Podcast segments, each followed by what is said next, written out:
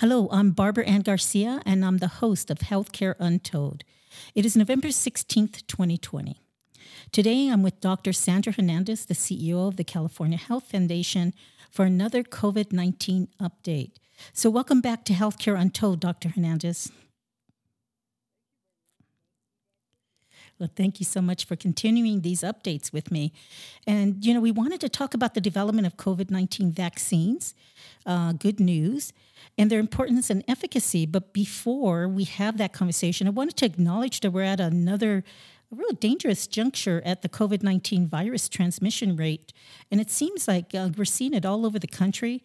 Uh, some seem to be from small family gatherings, and of course, others from large gatherings with people not wearing masks and distancing. Um, you know, I'm in Albuquerque, uh, New Mexico, where today we are starting a two week lockdown, uh, which means we're going, uh, we're not going to go out and we're going to only uh, seek services like food and medical care. And, you know, I really think this is an important way to try to reduce virus transmission, but it just seems like it's, you know, um, in every location and uh, locality, they're trying to make their own best decisions to, um, you know, to really bring this virus transmission down. Just wanted to get your thoughts on that, um, particularly as we move into a new uh, administration uh, that does believe in science. And so, uh, what are your thoughts about uh, where we are today and uh, maybe some hope for the future, Dr. Hernandez? So, you know, I do think uh, there is good news and bad news. Both are true. Um, you know, I think from a big picture, uh, certainly uh, having um, the president elect Biden uh, put together a coronavirus task force with leading scientists and members from the CDC uh, really are assessing the state of the country uh, and are, are, developing policies and uh, and regulations that I think the entire country will benefit from if we act like a unified country against what is really the enemy, which is COVID 19. Um, we are seeing increased case rates all across the country. Um, you know, we had them in the coastal cities, as you said, uh, now they're in the Southwest, they're in the Midwest. Um, and it's probably due to multiple factors, Barbara. Um, but certainly, you know, the things that each of us can do, I think people have heard over and over again. And it's important as we're going into the holiday season uh, to recognize that, you know, even though people are frankly pandemic fatigued and tired of being in lockdown or partial lockdown or not being able to do the things that we would normally do. Um, I, I, think we have to recognize again, this virus has superpowers. And what we need to be able to do going into the holiday seasons is is really uh, be very very diligent to make sure that we don't exacerbate infection, infect our loved ones, infect our coworkers, and uh, really uh, be very very socially distanced, wear masks. Um, really don't circulate if you don't need to. Don't travel if you don't need to. Uh, and as I've told all of my staff, I would strongly suggest that people not pull up extra chairs at the Thanksgiving table this year. And I mean just this year. Um, this is no time uh, to uh, to expand bubbles. Um, it really is. Uh, a resurgence of this virus in our communities. And it's been led by a number of things, which we could talk about in more depth. Uh, and then I'm certainly happy to talk about the good news uh, as it relates to vaccines, which uh, are coming through clinical trials and are frankly looking very promising as an additional tool, not a panacea, but an additional tool in our toolbox to combat this virus. So let's talk a little bit about the details of why this transmission is, you know, um, really spreading. And it just seems, um, you know, um, that some of this occurred. People are going back to Halloween and engagement with families. And um, what other factors, uh, Dr. Hernandez, uh, are we sh- should be concerned about? Um, you know, holidays are a time for family, and this year we have to have a different perspective on that. And that means that um, much smaller. I think San Francisco was uh, recommending only six people, but that doesn't mean that you invite six new people right over. Um, and so, right? Yeah, that's right. I mean, I think you said it perfectly, which is Thanksgiving is a time for families. And what we can do right now for our families and for our loved ones uh, is beyond uh, cooking a turkey and making, you know, sweet potato pie, but really thinking about how do we keep our loved ones safe as we go through these winter months, including the holidays, with this virus transmitting very rapidly through our community. So I would encourage people to think about it is a time to be grateful, to be grateful for those of us who have survived this virus so far, and to really show our love for family by staying very, very small groups uh, ideally, if you can be outside or with facial masks or separated by six feet, do a lot of hand washing. Don't share glasses. Don't share utensils. When in doubt, put a mask on.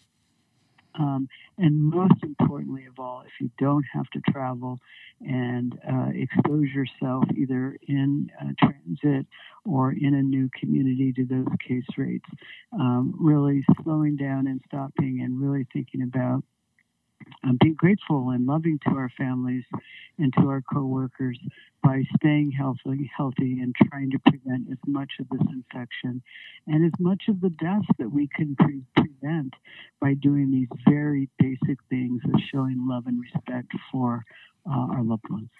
Good. Okay. And, you know, I don't know how many times we can talk about that. And I think, you know, part of this also is, you know, I have friends who kind of feel peer pressure to come down and visit with family.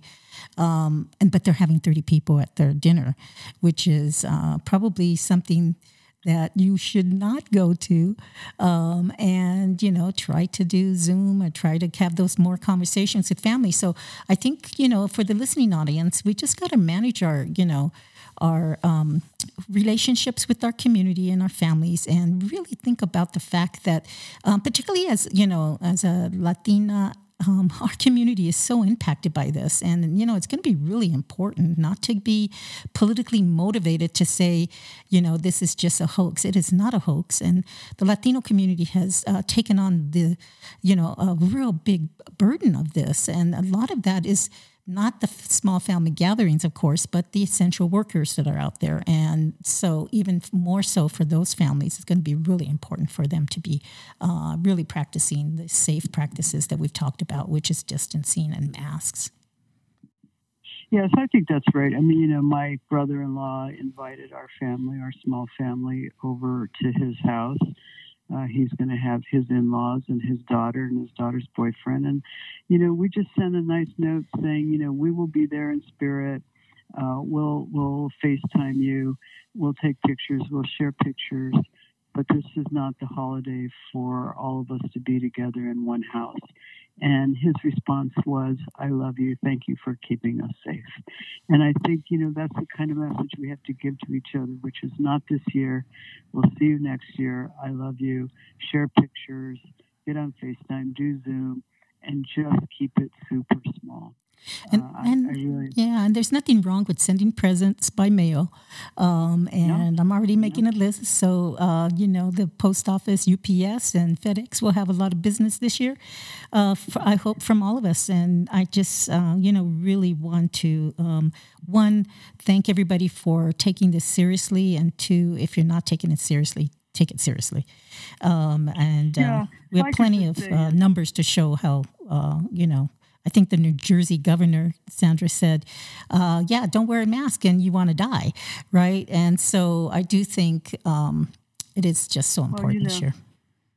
Yeah, I guess I would say, you know, I mean, people can think about mortality in a lot of different ways. It is really not pleasant to die short of breath and essentially, you know, dying that kind of death on a ventilator without your loved ones at your side, this is not a pleasant way to go. Uh, and so I, I say that in part to break down whatever denial you have, whatever uh, sources of people who say, oh, I don't know anybody who has COVID, or I don't know anybody who's died, or it's a hoax. Trust me, this is real. This virus kills people, and it does so in a merciless way. And so I really, it is not a hoax, and we absolutely should try to prevent as many deaths as we possibly can. And the only way we can do that is stop transmission of this virus. Very good. So let's move on to some hope. And, um, you know, I'm seeing that these yeah. vaccines are coming out 90%. There was a, a comment today about 94%. Um, and I just wanted to give you an opportunity to share with the listening audience, you know, some information about the vaccines and how they work. Um, and what we can look forward to. You know, distribution is going to be an issue, and we know that that's going to take us time. Um, but why don't you share what you have gathered in uh, your foundation about this? Yeah, so so sure, Barb. So uh, Barbara, I would say first of all, it's still not too late for a flu vaccine. So if you haven't Thank gotten you. your flu vaccine, you should please do that. Go to your nearest Walgreens or CVS or whatever pharmacy or doctor's office and get a flu vaccine. Um, but just to put in context, you know, this is a vaccine that uh, for uh, against COVID nineteen that has uh, a number of pharmaceutical com- uh, companies in this con- in this country and others have been working really, really uh, feverishly uh, to try to develop a safe vaccine. First of all, a safe vaccine. Uh, and there are now more than a half dozen vaccines that have cleared safety trials. That's really important. Uh, and this week alone, we've heard of two vaccines at least that are 90% effective, if not more. Uh, Pfizer's vaccine looks to be 90% effective. Um, they are going to go to the FDA and ask for emergency authorization, uh, and um, it will. There will be significant uh, logistics to uh, deliver that particular vaccine, uh, largely because um, this is a messenger RNA vaccine, which requires very, very, very cold temperature storage in order for the vaccine to be stable. And those kinds of cold storage transit and warehouses don't really exist. There are freezers largely in research institutions that have very cold uh, freezing capability, but not adequate for general population yet. They are working on that. Um, there's another vaccine, likewise north of 95% effective, highly effective vaccine, uh, also safe. Um, keep in mind that these vaccines, at least these two that we're talking about now, both of them require two doses, so a dose and then three weeks later another dose to get full effectiveness. So that adds an additional logistic challenge. Right. Um, but I think the biggest picture here, Barbara, is that we're going to have multiple vaccines on the market in the next, call it three to six to nine months.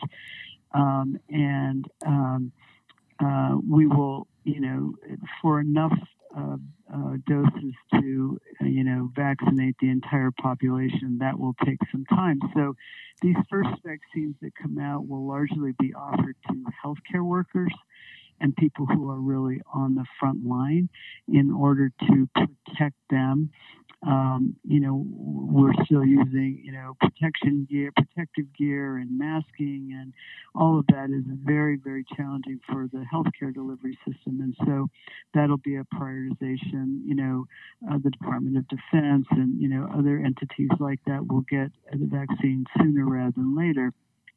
Um, and once these distribution channels are worked out, uh, a safe and effective vaccine that likely will be free. It looks like all indications are the goal will be to make sure there are no financial obstacles in accessing the vaccine. Um, but I think it's important to note um, that you know, people are working very hard to work out these logistic issues on how to get the vaccine stably distributed, how to actually implement massive vaccination campaigns, which we haven't done in this country in a very, very, very long time. Uh, really, not since the polio epidemic have we, have we planned and executed these large scale immunization efforts that we're going to be undertaking in order to um, to beat back COVID 19.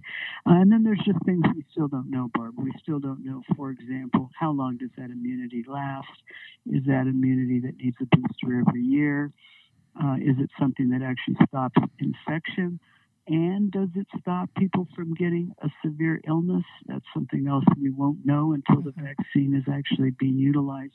There's a lot more research and science to be told and to be identified and um, and validated. Um, but I think it's very promising that we have, as quickly as we have developed uh, the vaccines that seem to be, as I said, safe and effective. And once we work out these distribution and prioritization issues, will be a very significant tool in combating this pandemic. Well, that is great news. And, you know, um, I know the listening audience and um, the person that's not a medical provider or doesn't work for the Department of Defense, um, you know, it's just going to take us time. And, you know, you talked about the polio vaccine. I remember getting that in school uh, when I was mm-hmm. a small kid. And so the kinds of distributions, um, the way that they did testing probably could be a way that they could also distribute those. And then, of course, through your medical providers and uh, county health departments. Um, and of course, state health departments distributing those to the local counties. Um, and, you know, this will be a, a real important part of uh, really uh, trying to come after this virus with whatever we can. But it will totally. St- still need, we will need to be continuing our practices of uh, wearing a mask and also um, continuing our distancing, I think, for a while, even after the vaccine is distributed. So I do think that, you know, there are ways that we're going to really improve healthcare in the uh, United States. And I think with the new administration, they're really going to take this very seriously and really try to get the best um, vaccinations that we can uh, for the general public, which is, you know, um, I think an important part of this because um, that is where the uh, virus transmission is happening right now. That's right, Barbara. And as you know, because uh, you, of course, ran the health department, um, it, it's so important to get the basic public health infrastructure in place. So testing where you get a rapid result is important, and our testing capability uh, still is not where we'd like it to be. I suspect that's something that the Biden administration will also address promptly, which is to get as many home tests as possible and rapid test results, because the faster you can turn around test results, the better. Um, and then, of course, to to if if you get infected, to really comply with the health department when they try to do contact tracing. That's really a way in which we track where and how this virus is being transmitted, and that's such an important thing to be able to do. And then, you know, I have two nieces in Arizona uh, right now. They're in college, and uh, they and their roommate, all three of them, have COVID, and you know, quarantine in an apartment for two weeks and so your symptoms are gone and you can test negative. So, all those public health functions are as important as ever, as well as you know, personal mask wearing, and most importantly of all, if you talk to anybody and they say it's a hoax or they don't believe it or you know, it's not real. Uh, please tell them uh, that you know even with the remote chance that it's real they don't want someone that they love to come down with this infection and, and encourage them. Uh, it's not political. Uh, it's it's a microbe. And uh, it, they are the enemy. There is no other enemy in this country except for COVID 19 at this moment.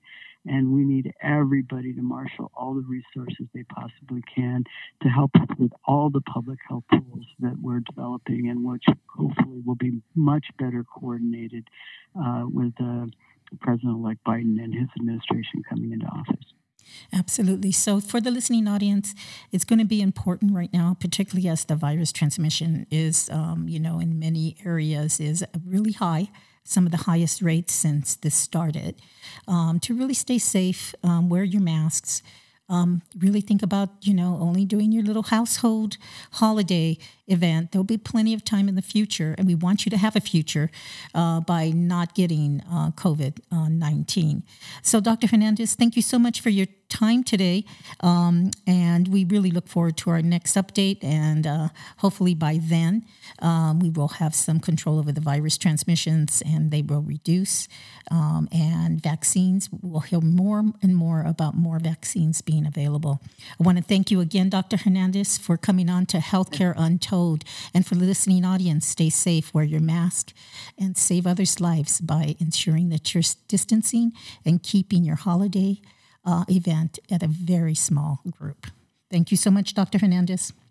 Have Thank a good you. holiday. Nice to be with you, Barbara, and happy holiday to you too. And I hope all your listeners do stay safe during this holiday and keep it quiet and keep it small and keep your masks on. Thank you.